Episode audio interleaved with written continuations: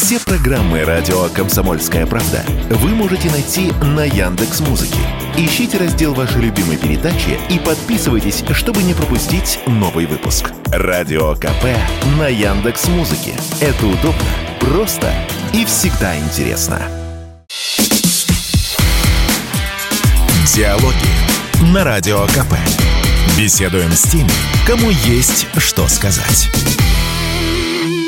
Здравствуйте, дорогие друзья. Приветствуем вас в эфире радио «Комсомольская правда». Я Валентин Алфимов. А, смотрите, вот еще со времен э, голливудских фильмов мы с вами хорошо знаем, что такое понятие, как плохие русские. Возьмите, я не знаю, там Рокки, возьмите Рэмбо, э, что угодно возьмите. А нас там выставляли всегда совершенно тупыми демонами. А почему? Потому что э, политики с нами воевали. То тут, то там, э, потом там еще холодная война была, в общем, страшное дело. И вроде как э, начало все налаживаться в 90-х, вроде даже стали какими-то партнерами, но нет, снова давление, снова деление на плохих русских, на хороших русских, еще отмена культуры сейчас вовсю идет. Что же это такое? Вот когда же мы стали вот этими самыми плохими русскими? И самое главное, почему? Об этом мы сегодня будем говорить с писателем, публицистом, а, автором телеграм-канала «Сыны монархии» Романом Антоновским. Роман, здрасте. Здрасте, всем добрый день.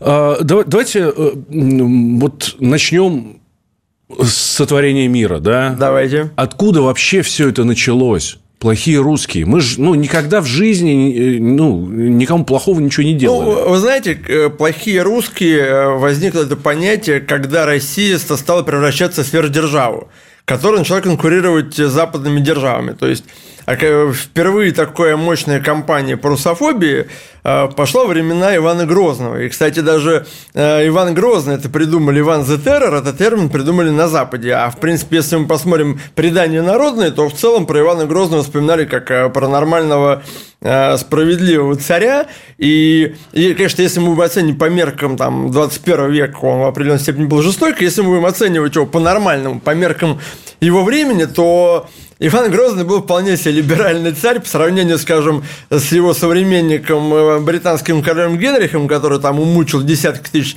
своего населения.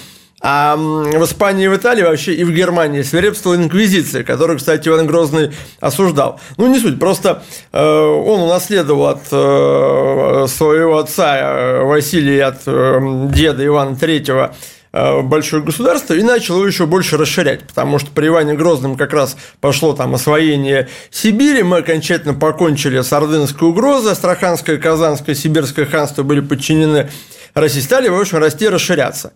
И на Западе обнаружили, что появилась на востоке Европы некая сверхдержава, которая не менее мощная, чем Священная Римская империя и чем э, католическая Польша, которая по тем временам была сверхдержава.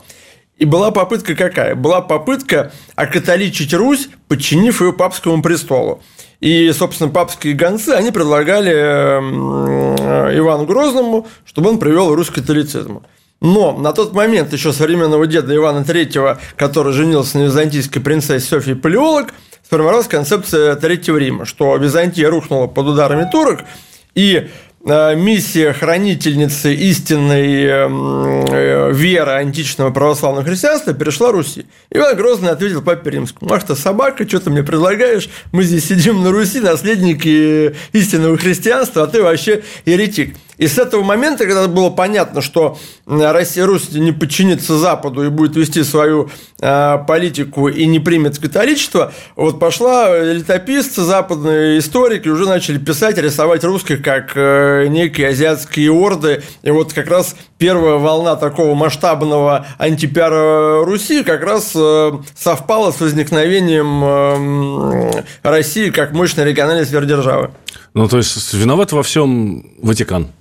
Ватикан. А, кстати, и, и, и до сих пор потом э, идет. То есть, и каждый раз, когда э, Россия не подчинялась Европе, и э, наоборот ее побеждала. Шла вот эта война, да, волна. Допустим, эм, э, в русофобии еще была важная история, так называемое поддельное завещание Петра Первого. Да, то есть это в конце 18 века, века было сформировано якобы письмо от имени Петра I его потомкам, что вот мы там завоюем всю Европу, всех покорим, будем унижать и доминировать. Кстати, что интересно, вот никогда у Руси не складывалось эм, с ЛГБТ, одним из людей, который раскрутил это вот завещание Петра I, был а, Маркиз Деион, первый в истории трансвестит, который полжизни жил, соответственно, как мужчина-офицер, а конец жизни ходил в женском платье, официально там переодевался. Вот, и он как раз вот один из тех, кто завещание... Ну, он работал как шпион там на разные французские и прочие разведки, и он это письмо, соответственно, вытащил на свет белый. Потом про него немножко забыли, но Э, в дальнейшем вот это раскрученное Деионом э, письмо всплыло когда? Когда Наполеон нападал на Россию. Чтобы оправдать э, атаку Наполеона на, на, на Российскую империю, вытащили это письмо во Франции. Смотрите, вот русские хотят там поработить всю Европу, давайте пойдем с ними, с ними воевать. И опять же, говоря там про французов, Третий такой мощный вот этот вот документ антирусский – это была книжка э, Маркиз де Кюстина о путешествиях по России. А почему она тоже возникла, где написано русских, как, как мы там плохо живем, какие у нас там грязные мужики, какие вообще мы там варвары и кошмарные люди?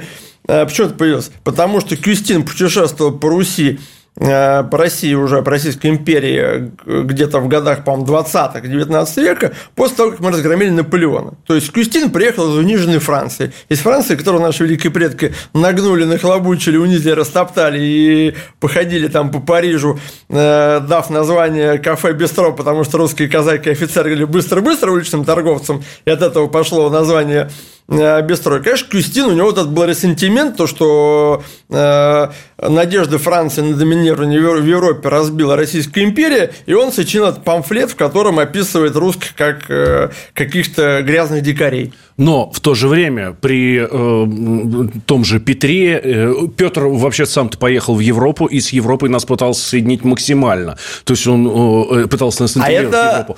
Плюс э, Петербург отстроили да. там французы, итальянцы и все остальные. У нас, у нас вся знать говорила на французском. У нас настолько были тесные связи, что ну дальше. А некуда. смотрите, это же Понимаете, это на самом деле у Петра было правильное западничество. То есть, в принципе, русский западник может быть патриотом России. Потому что такое правильное западничество?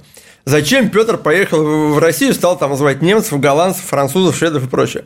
Чтобы сделать Россию сильнее. То есть, он э, брал передовые западные технологии – чтобы с помощью технологий бить Европу. То есть он, он поехал, там научился строить нормальные корабли, научился лить современные пушки, чтобы потом из этих пушек пулять по тем же самым шведам, э, э, немцам и так далее. То есть у нас вот наши современные либералы российские, это западники неправильные, потому что у них мнение какое, что, что нужно вообще тащить э, из Европы к нам любую ересь, там, типа 150 гендеров, вообще, типа, вот русские все плохие, все ужасные, а вот на Западе все правильно, и э, даже если там кого-то осудили не так, то вот в Британии это суд какой надо суд, они все понимают, да, и поэтому могут по беспределу отжимать там активы э, русских бизнесменов. А вот если в России там кто-то ошибся, это значит у нас э, так и есть. Поэтому правильное западничество – это вот было как у э, Петра Великого брать лучшие западные технологии для того, чтобы сделать нашу страну сильнее. То есть он не брал с Запада вот какую-нибудь э, русофобскую идеологию, будь это там марксизм, например, там, потому что Маркс ненавидел русских и поддерживал польских мятежников, когда они восстали против Российской империи э, не тащить там вот эту идеологию либеральной демократии западной, как наши современные либералы. Нет, Петр I брал чисто западные технологии, которые могли улучшить армию, экономику и э, вообще в целом жизнь Российской империи. Ну почему тогда Запад настолько активно с нами сотрудничал тогда? Зачем они все это дали? Ну, потому что тут тоже... Надеялись склонить все-таки его? Я думаю, что не настолько э, склонить, потому что все-таки тоже Петр I, у него была достаточно грамотная дипломатия. Ну, э, например, когда он, прорубив окно в Европу через Балтику, наладил какие-то взаимоотношения с той же самой Англией, с которой мы потом соперничали, это же была история взаимовыгодная, то есть э, он же там платил за это деньги. Россия была тогда монополистом на рынке пушнина, то есть шкурки очень ценились. Мы там, то есть в России было достаточно много чего как бы на Запад экспортировать, поэтому это не было, что там он пришел, сказал, дайте, научите меня строить корабли и пушки. Нет, ну Петр Первый приходил там с мешком шкурок, там денег, и просто, естественно, за эти технологии он платил. Ну, к слову, как мы э, все знаем, что и во многом индустриализации СССР тоже привозили американских инженеров и там платили им нормальный денег той же самой Америки, и чтобы они помогали э, выстраивать э, экономику, переводя аграрную страну на индустриальные рельсы. К этому обязательно еще вернемся, но чуть попозже. У нас в гостях Роман Антоновский, писатель, публицист, автор телеграм-канала «Сыны монархии». Я Валентин Алфимов. Говорим о том, откуда есть пошли плохие русские. Где вообще мы взялись и в какой момент мы стали плохими. Видите, оказывается, что еще аж со времен Ивана Грозного все это дело началось. Никуда не переключайтесь. Сейчас мы делаем небольшой перерыв. Диалоги на Радио КП. Беседуем с теми, кому есть что сказать. Возвращаемся в эфир радио «Комсомольская правда». У нас в гостях Роман Антоновский, писатель, публицист, автор телеграм-канала «Сыны монархии». Я Валентин Алфимов. Говорим о том, откуда взялись плохие русские. А вы знаете прекрасно, что нас демонизируют сейчас абсолютно все. Хуже русского, я не знаю, даже сатана, наверное, не будет. Вот, э, вот в этой градации, да, действительно есть дьявол, сатана, а потом русский, уже на самом, на самом дне. Вот. Э, и вот откуда все это началось, мы как раз пытаемся с Романом выяснить. Э, хорошо, про Ивана Грозного мы в первой части говорили и про то, как Европа нас стала не любить, и то, насколько правильный был западник Петр Первый. А, поляки. Сейчас нас больше всех демонизируют, поляки. То есть, а вот вот мне кажется, их просто трясет, когда Конечно, они... ну, знаете, как говорится, что в начале каждого века в России есть хорошая традиция делить Польшу с Германией, потому что поляков от нас, конечно, трясет, потому что два, наверное, самых пассионарных э, народа Восточной Европы – это поляки и русские. И не случайно в свое время мы спорили за первенство в, в Европе, кто круче, там, Речь Посполитая или Россия. И в итоге поляки даже сидели в Москве в Кремле, но по итогу мы сумели их победить, и в итоге Польша стала частью России. И у них вот эта вот боль до сих пор, что они как бы были... Знаете, как мне нравится... Вот это с тех времен все пошло, со смутного времени конечно, с Лжедмитриев. Конечно, потому что в Польше всегда было два проекта. Проект был такой, типа, изоляционистско-националистический. Кстати, они это уже успешно, знаете, в советское время реализовали, потому что поляки, будучи коммунистической страной, э, за время э, советского вот э, периода выгнали из Польши всех, практически всех евреев – Э, полонизировали почти всех славян и сделали себе моноэтническое польское государство. Это был такой проект националистический. Но сейчас у них снова стали просыпаться их имперские амбиции, потому что страна моноэтническая, многочисленная, с нормальной крупной экономикой. Сейчас они смотрят, как бы отхватить еще восточные кресы, земли Западной Украины под, под шумок. Э, вот. И идут, кстати, в фарватере не объединенной Европы, а в фарватере вот американцев с ними. Поэтому э, у поляков, конечно, вот это боль, что мы их победили в споре того, кто круче в Восточной Европе, и более того, сделали даже э, своей губернии. Знаете, как мне нравится в записках кавалериста, прозаическом произведении Николая Гумилева, есть замечательные строки. Редко где в России встретишь такие красивые места, как Южная Польша. А, неплохо, неплохо. А, кстати, знаете, что интересный факт замечу? А, при этом теоретически была там у философа Голковского такая теория, ну, близкая к правде, то, что поляки и русские почти один народ, разделенный верой. Мы mm-hmm. действительно генетически очень похожи. И мы два сильных пассионарных народа. И, допустим, если вы переложите польский язык, если почитаете польский язык на латинице, ну, поймете процентов 20. Если вы переложите польский язык на кириллицу, процентов 80 вы нормально прочитаете. И теоретически, если поляки вдруг с русскими забудут о своих распрях и образуют какой-то геополитический союз, то, в принципе, центр Европы перейдет с запада на восток, мало никому не покажется. Это чистая правда. Там несколько лет назад, там лет 6-7 я был в Польше, купил дочери книжку с детскими сказками на польском. Вот, так ради прикола было просто интересно. Ну, и действительно, да, я смог ей, по крайней мере, рассказать, что там, что, что в них написано. Есть мифы, которые, мифы про нас, про русских, которые нам на руку. А, да, потому что сейчас э, нам на руку, знаете что, что э, в мире, ну вот в Америке и на Западе торжествует эта леволиберальная идеология, которая поменяла плюс на минус. И сегодня, если посмотрите э, новые сериалы, фильмы голливудские Netflix, там герои наркоманы, трансгендеры и прочее. А главные враги всего существующего в мире – белые консервативные мужики. И часто на роль вот этих белых консервативных злодеев ставится русский. Например, э, готовя, видимо, э, народ Америки к тому, что будет конфликт, на Украине, э, за год до начала спецоперации на Netflix вышел фильм «Outside the Wire», где описывается история, как будто бы э, Россия ударила ядерным оружием на Украине, там стоят американские миротворцы и э, пророссийские повстанцы, собственно, с украинскими там э, местными замечательными борцами за свободу, там что-то там дерутся при помощи боевых роботов. И, например, там было забавно, знаете, когда, когда показывали, как э, украинский народ бежит из какого-то там дома, по которому ударила российская ракета, оттуда выбегают э, азиаты, негры, ну, то есть, в общем, все разнообразие Америки совершенно не похоже на то, как выглядят украинцы. А когда они показывали про российских повстанцев, это здоровые бородатые мужики с православными крестами на шее.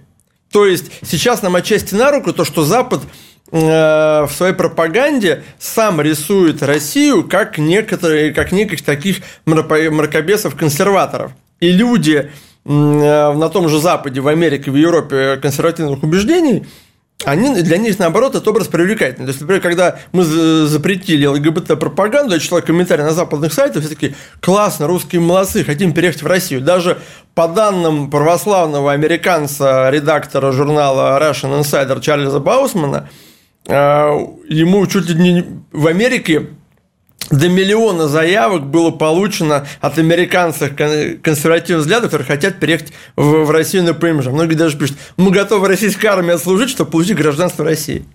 Но они смогут здесь жить? А почему нет? Ну, потому что они американцы, а, ну, они на нас совсем не похожи. Слушайте, я думаю... Другой склад ума. Слушайте, слушайте, я вам скажу, знаете, я вот когда гляжу на то, как, э, например, Э, молодые там таджики и померцы в торговых центрах избивают русскую молодежь за то, что у них майки символика аниме, я понимаю, что с, с белым американцем консервативных взглядов у нас намного больше, больше общего, чем э, э, с ребятами Средней Азии, которые 30 лет уже не живут в России, приезжают, приезжают сюда, не говоря на русском языке, и наоборот, нам лучше поощрять миграцию европейцев консервативных взглядов, потому что они здесь легче адаптируются. Ну, то же самое, как, например, в свое время при Петре Первом, при Екатерине, при Екатерине Великой приезжали шведы, немцы и прочие, поскольку по большому счету, люди близкой культуры, если они еще православную веру крестились, они становились там русскими за одно-два поколения, у них там только фамилия оставалась от э, их предков, приехавших там из Германии или из Швеции. Кстати, про шведов, немцев и всяких прочих. А, почему они... Ну, почему такое массовое переселение народов в Россию, действительно очень много народу приехало. А, почему они все-таки не смогли э, продвинуть образ хороших русских туда? То есть они становились русскими и сразу плохими получается? А зачем продать туда? Понимаете, они же присягали как бы России, и все, они становятся как бы русскими. То есть зачем? На самом деле... Но, но те, те же немцы, которые там в Германии, да. они смотрят на них, слушайте, ну у них там наших, ну вообще-то прилично, там, десят, там десяток тысяч. Может, они все-таки не такие плохие? Здесь вопрос в том, что зачастую мнение элиты отличается от мнения простого народа. Потому что если вы приедете, например, в Болгарию, простой болгарин скажет, типа, русские братушки, там, все дела. Но про западные как бы элиты правящая, она может там на Россию накладывать санкции. То же самое, знаете, я был в свое время в Берлине, общался с восточными немцами. Кстати, восточные немцы, которые жили под э, русским под СССР, они больше похожи на нас, чем там. То есть восточные немцы, наоборот, сейчас все там консервативные против там мигрантов, э, там ЛГБТ и прочего, а западные, наоборот, уже все вот эти вот там 150 гендеров, э, ультралевые убеждения и прочее. И мне вот эти ребята, восточные немцы, говорят, ну, вы красавцы, мы хотим, нас, нам надоело там еще бы Меркель, что было, нам надоело Меркель, хотим президента как Путин и прочее. То есть, многие простые восточные немцы, они, в принципе, к России относятся хорошо и не понимают, зачем э, сейчас э, Германия сама себе роет э, могилу, идя в фарватере Америки, потому что очевидно, что мощь германской экономики помимо их технологий, держалась на дешевых российских энергоносителях. И, и по сути, знаете, вот я видел выступление 2015 года главы аналитического центра американского Стратфора Фридмана. Он сказал, что главная опасность для Америки – геополитический союз Германии и России, когда инвестиции и технологии немцев соединятся э, с, с военной мощью и ресурсами России. Для них это главное. И сейчас одна из задач с помощью Украины, это просто ну, навсегда лишить малейших э, мостиков взаимопонимания между ними. То есть, кстати, если в какой-то момент поляки, немцы и русские объединятся в некий геополитический блок – то все, как бы, американцам будет очень сложно с этой историей тягаться, они даже про Китай забудут тогда э, в этом плане. Поэтому сейчас через прозападные и проамериканские элиты Германии они пытаются э, не дать свершиться вот этому э, русско-немецкому союзу. Кстати, это удалось в Первую мировую войну, да, когда с помощью дипломатии тоже англичане заставили Россию вступить в Антанту и потом кинули. Хотя, в принципе, у нас особых-то не было расхождений с Германской империей. Более того, кайзер Вильгельм был э, кузеном Николая II, и, в принципе, могли бы там договориться, чтобы Сербию никто не трогал. Так, делаем сейчас еще один небольшой перерыв, сразу после продолжим. Роман Антоновский у нас в гостях, писатель, публицист, автор телеграм-канала «Сыны монархии». Я Валентин Алфимов. Никуда не переключайтесь, мы говорим о том, откуда э, появились плохие русские, откуда они взялись, как нас с вами начали демонизировать, э, да не только на Западе, а вообще во всем мире. Вот. И, и что вообще с этим делать, да, как двигать нашу культуру и как объяснять людям, что мы на самом деле, ну, нормальные ребята. И надо ли это вообще делать? Вот об этом мы с вами поговорим. Давайте, в следующей части, после новостей, никуда не переключайтесь. Диалоги на Радио КП. Беседуем с теми, кому есть что сказать. Возвращаемся в эфир радио «Комсомольская правда». У нас в гостях Роман Антоновский, писатель, публицист и автор телеграм-канала «Сыны монархии». Подписывайтесь, подписывайтесь. Подписывайтесь. Да, я читаю уже достаточно давно. Я Валентин Алфимов. Говорим о том, откуда есть пошли плохие русские. Собственно, и что нам с этим делать? Давайте вот как раз к этому перейдем, да. Какой образ русского нам нужно продвигать вот туда, на Запад? Тот того самого консервативного мужика, и женщины, соответственно. Да. То есть мужчины и женщины. Да, понимаете, во времена Холодной войны такой оплот консервативных ценностей была Америка. Сейчас в Америке торжествует вот эта леволиберальная история, и хотя республиканцы выиграли выборы в Конгресс, не факт, что опять там с помощью карусели им дадут выиграть выборы в президенты, хотя рейтинги там, конечно, у Байдена ниже, чем там у Трампа или у Десантиса. Поэтому Россия может как раз сейчас себя позиционировать как оплот консервативных ценностей во всем мире. Э, такой, знаете, оплот правого антиглобализма, который противостоит вот леволиберальному глобальному новому порядку. И это нормальная история, потому что, знаете, сейчас даже многие американские левые, которые выступали против вторжения в Ирак, там, Афганистан и прочее, сейчас, наоборот, топят там за то, чтобы максимально вынести Россию и помогать Украине. Почему? Потому что сейчас к власти пришли те же самые левые либералы в Америке, а Россия с Китаем это для, и Ираном для них являются вот некие такие страны, где торжествуют консервативные порядки. И мы вполне можем стать оплотом консервативных ценностей, что, кстати, совпадает с той миссией, которая была у э, Российской империи. Третий Рим – хранительница истинной христианской веры. Потому что сейчас, когда, например, протестанство вообще в ужасном кризисе, там у него однополые браки и прочее, Католики тоже начинают реформировать в угоду этим новым девиантным ценностям своей веры. И многие ортодоксальные протестанты и католики с интересом смотрят в сторону православия. Тоже, кстати, и знаете, что, кстати, по-моему, в несколько раз увеличилось количество приходов православных в Америке. Mm. Потому что многие американские протестанты, да, которые видят, что там, вот там, допустим, глава их церкви говорит, а вот Бог не был мужчиной, он был гендерно-нейтральный, и давайте там рукоположим геев, там, на что, я говорю, что за вообще за чушь, садомия – это грех, э, это написано в Библии, а у православных, типа, все нормально, они, ребята, все красиво, солнечно, и плюс еще они свою веру не реформируют, вот как им дали ее э, в, еще времена там античные даже раньше, так она у них осталась неизменной. Поэтому считаю, что наш потенциал развития – это как раз вот современный новый такой оплот консервативных ценностей, но не дремучий, а современный, знаете, как Холмогоров формулирует, атомное православие. Вот это оно как бы и есть. То есть мы, по сути, консервативные, но при этом открытые для каких-то новых э, крутых технологий.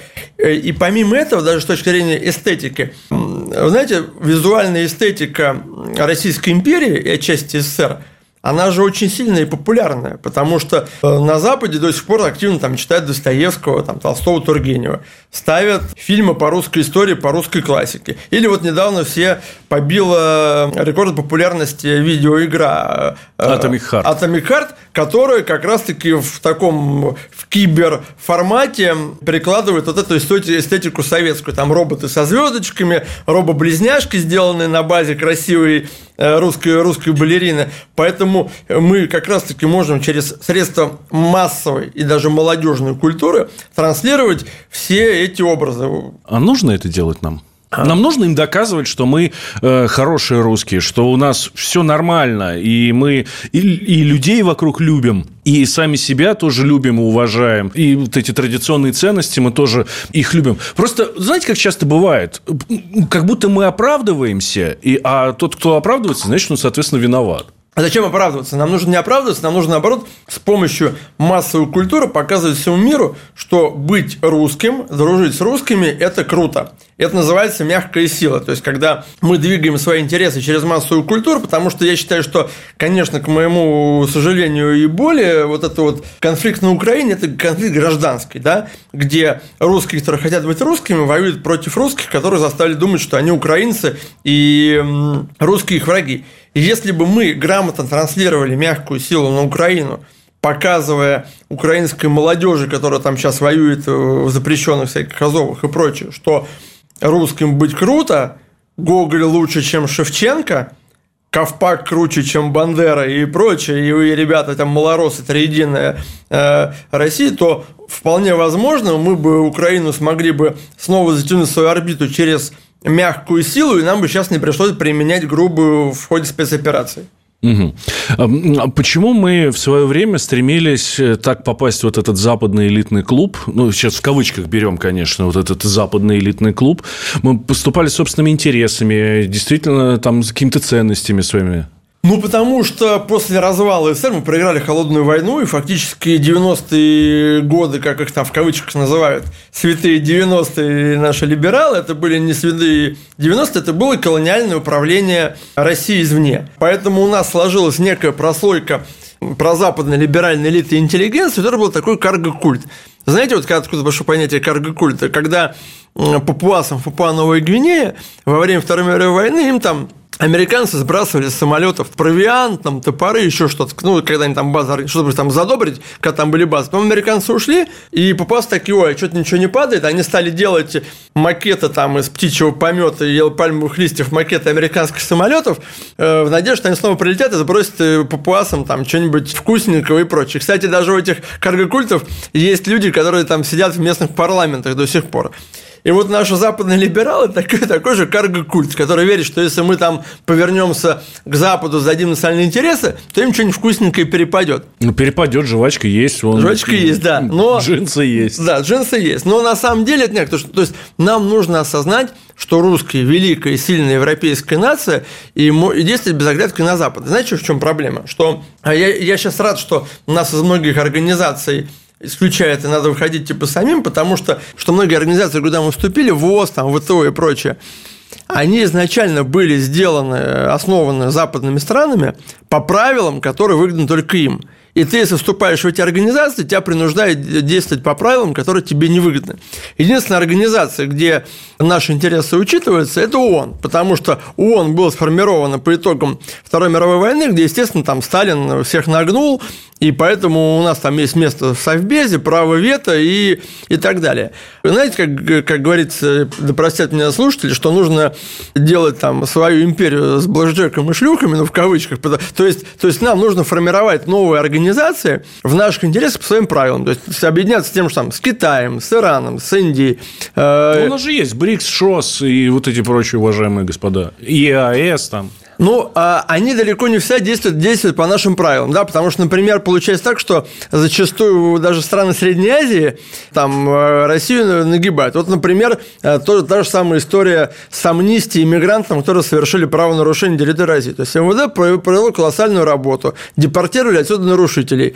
А потом пришли там эти киргизы с таджиками, там, ой, а мы, мы же партнеры, давайте вы амнистируете. То есть они преследуют шкурные интересы. Отправить в Россию десятки тысяч своих преступников молодых, которые там могут привести к социальному взрыву. И выкручивают нам руки, что мы типа партнеры. Россия должна действовать с точки зрения национал-прагматизма и свои силы. У нас есть масса других э, инструментов там, давления на ту же самую там, Среднюю Азию, чтобы она шла в фарватере России, без того, чтобы поощрять неконтролируемую миграцию, которая приводит к социальному напряжению и межнациональному в нашей стране. Будут созданы такие организации, как вы думаете? Ну, нам по силам это сделать? Нам по силам, тем более во многом мир в этом э, заинтересован. Мы видим, что даже на Западе же нет э, какого-то единства, потому что там турки там лаются там со скандинавами в рамках в рамках НАТО, и Эрдоган пытается на двух стульях усидеть между Россией и Америкой, и Западной Европой. Э, Виктор Орбан, там, и, например, президент Хорватии, они против санкционной войны с Россией выступают. То есть мы тоже должны как бы разбирать за кирпич. Кто колеблется или более-менее к нам хорошо относится, надо пробовать перетаскивать на свою сторону. Плюс, по большому счету, давайте Давайте себе отчет. Вот для нас, конечно, происходящее на Украине – это некое глобальное противостояние с Западом, но если вы приедете в Бразилии в Аргентину, да всем пофигу, на самом деле. Это далеко и непонятно, их там больше интересует какая-то, не знаю, там, стычка на границе там Парагвая с Боливией. И с этим странам тоже нужно налаживать э, связи. Там же есть и наши там дружественные ребята типа Венесуэлы и прочее, и тоже многие смотрят на Россию. Плюс еще Латинская Америка – это зона влияния США. И, понимаете, как бы, то есть американцы поджигают Россию по периметру наших границ. Там Казахстан, Украина, сейчас там на Приднестровье давят, да, там в районе Молдавии. Мы точно так же должны пробовать поджигать Америку по периметру ее границы, заходить в Латинскую Америку, делать там какие-то коалиции. Вон, у них рядом есть Мексика, которая не сильно любит американцев. Они же план Мексики оккупировали, то есть там Техас, Нью-Мексико – это де-факто территория Мексики тоже там закинуть диверсантов, договориться с местными там, партизанами, наркокартелями. Пусть там создают очаги напряжения в Техасе, Техасскую Народную Республику. Если мы создадим внутреннее напряжение в Британии, в США, им будет уже не до России, будут решать свои там проблемы. А, а, а, а там точек, куда надавить, сейчас довольно много тоже есть. А, одна только поправка. Виктор Орбан – это премьер Венгрии. Венгрии, да. Да. Ну, это... Нет, скажу, что и Виктор Орбан Венгрии, и премьер Хорватии тоже, кстати, высказывал рассказ про санкционной войны. Да. А, делаем сейчас небольшой перерыв. А, в заключительную часть мы а, вольемся, поговорим, о почему мы не можем жить по заветам кота Леопольда, в конце концов. Да? Никуда не переключайтесь. У нас Роман Антоновский в гостях, писатель-публицист, автор телеграм-канала «Сыны монархии». Подписывайтесь. Подписывайтесь еще на телеграм-канал «Радио КП» и на телеграм-канал «Комсомольская правда». Там последние новости самые свежие и самые проверенные. Сейчас это очень важно. Так, я Валентин Алфимов. Диалоги на Радио КП. Беседуем с теми, кому есть что сказать. Как я и обещал, мы в студии. Э, мы – это я, Валентин Алфимов, и у нас в гостях Роман Антоновский, писатель, публицист, автор телеграм-канала «Сыны монархии». Зачем нас демонизировать. Вообще, ну, для чего все это нужно? Почему мы не можем жить в мире, э, ребята, давайте жить дружно, да, как кот Леопольд говорил, торговать друг с другом, э, я не знаю, там, обмениваться культурой, э, помогать вместе недоразвитым странам бороться с эболой и спидом. В конце концов, обнявшись и вместе с тем же Илоном Маском строить корабль, который унесет нас на другие планеты, когда это закончится. Ну, потому что мы должны понимать, что, к сожалению, мировой политика действует законы, как во дворе дворе, да, то есть там кто сильнее, тот и прав, кто самый сильный и борзый, того и уважают, и у каждой страны есть свои национальные интересы, да.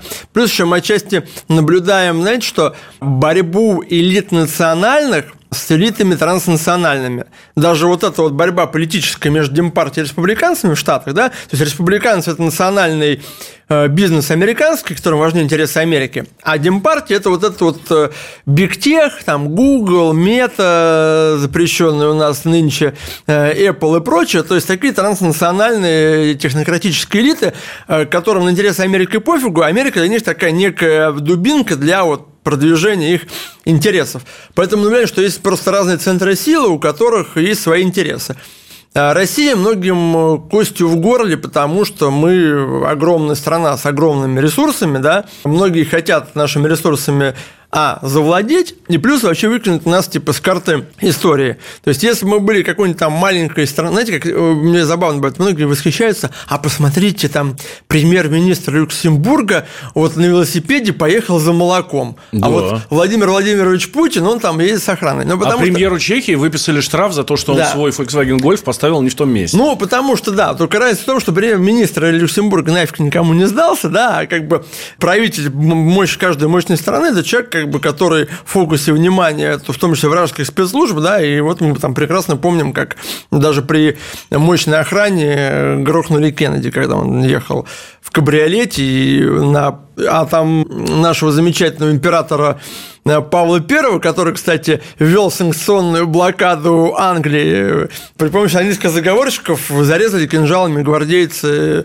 в собственной спальне. Вот, за то, что он англичан прессовал. Таким образом, у каждой страны свои интересы, и мы должны свои интересы отстаивать. Понимаете, хочешь мира, готовься к войне. Поэтому чем сильнее, грознее, мощнее, опаснее мы будем, тем больше вероятность того, что э, мы будем жить мирно, на нас никто не нападет. Потому что наиболее мирный период в 20 веке, это был, когда ядерное оружие оказалось одновременно у русских, китайцев и американцев, и мы друг друга боялись напасть, поэтому никто друг на друга не нападал. Вели, велись какие-то прокси-войны там на периферии э, между просоветскими, проамериканскими э, боевиками в Африке и Латинской Америке, но крупных войн мир на тот момент не знал. Поэтому э, чем сильнее мы будем, чем жестче мы будем отвечать на любые там провокации, нападки в наш адрес, тем более мирное время, мирное небо будет над головами наших детей. Мы вот все говорим про плохих русских, то есть про нас с вами, но есть же еще хорошие русские. Даже паспорта хотят выдавать хороших русских. Ну, хотели. Сейчас, по-моему, эту идею уже там задвинули, но все равно. Да, вы знаете, э, забавно, что, ну, во-первых, э, что интересно, что часто от имени хороших русских говорят этнически не русские. Знаете, как это было забавно, было объявление, что в Берлине э, в Берлине, значит, пройдет выступление там, а что же будет там с Россией, что такие хорошие русские, и спикеры там Улицкая и Марат Гельман.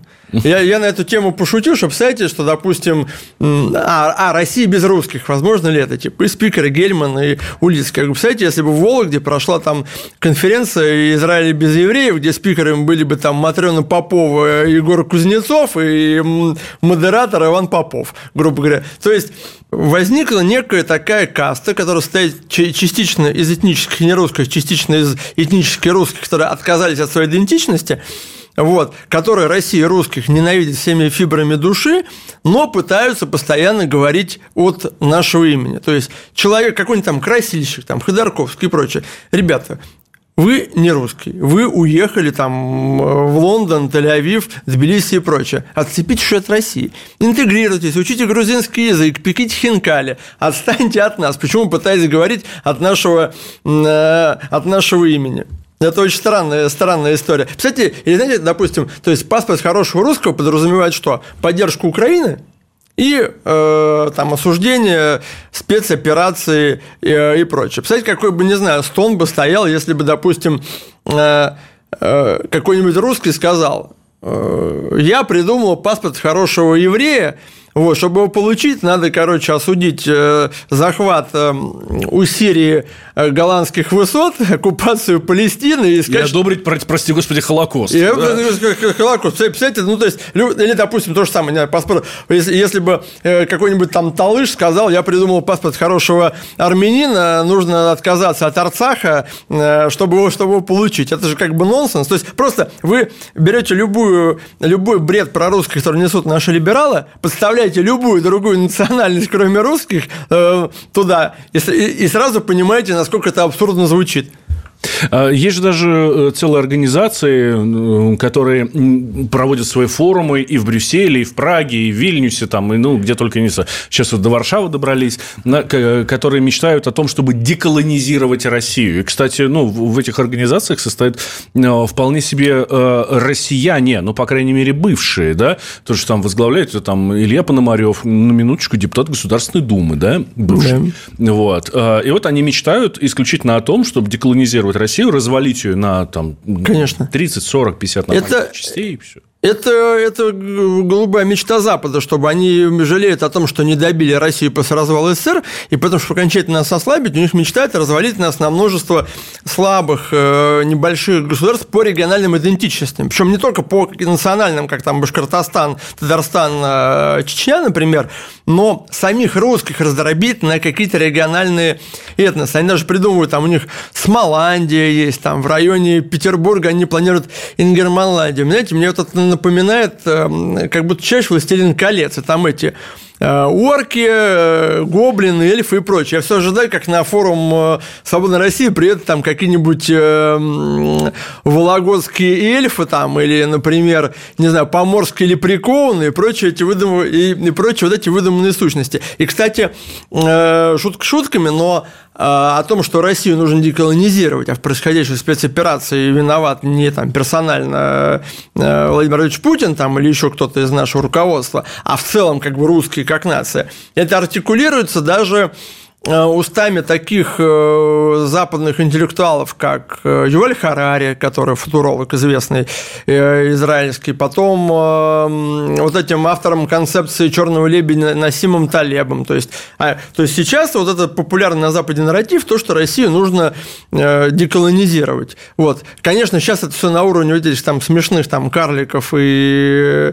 и прочее, и там, грубо говоря, приезжает какая-нибудь бурятская активистка, которая пытается говорить от имени бурятов, что их там всех деколонизируют, потом ты смотришь на ее организацию, видишь, там типа в ней стоите пять бурятов, которые родились в, в Бурятии, а, а может даже не в Бурятии, живут уже лет 20 где-то на Западе, и в то время как сейчас э, тысячи настоящих бурятов, патриотов России воюют в зоне спецоперации и воюют, как и подобает наследникам Чингизидов, отважно, круто и все хорошо, то вот какие-то отщепенцы от их имени э, говорят. Но при этом нам тоже, знаете, нужно тут э, этому, внимать, э, этому уделять внимание, чтобы вот этот вот сепаратизм из какого-то кукольно-игрушечного не перерос в более активный. Последний вопрос, наверное. Мы когда-нибудь сможем стать хорошими русскими? Ну, в хорошем смысле слова. Не вот этими вот хорошими русскими, про которых мы только что говорили, а вот действительно людьми, которых будут уважать во всем мире.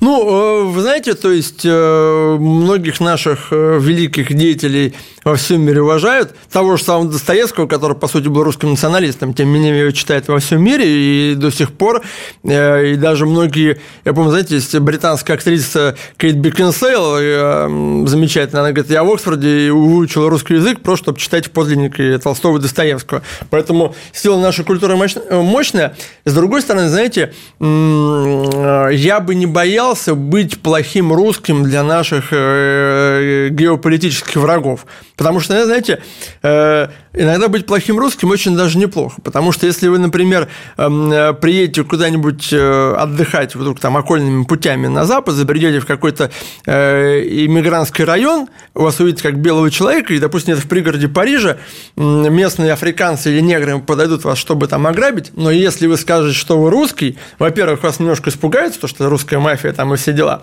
А во-вторых, э, я тут даже читал от наших там релакантов, то, что в Париже все мигранты поддерживают Россию и э, любят нас, опять же, как оплот такого э, права анти антиглобализма. И наоборот, если вы скажете, что вы русский, у вас еще там в пригороде Парижа, куда белые французы боятся заглядывать, даже полиция, на накормят шакшук и что-нибудь подарят, и отпустят с подарками и с миром. Поэтому иногда плохим русским для наших врагов быть даже неплохо. Роман, спасибо большое. Роман Антоновский, писатель, публицист, автор телеграм-канала «Сыны монархии» был у нас в гостях. Подписывайтесь на собственно, телеграм-канал э, Романа и на все э, каналы, которые есть у нас у «Комсомольской правды». Я Валентин Алфимов.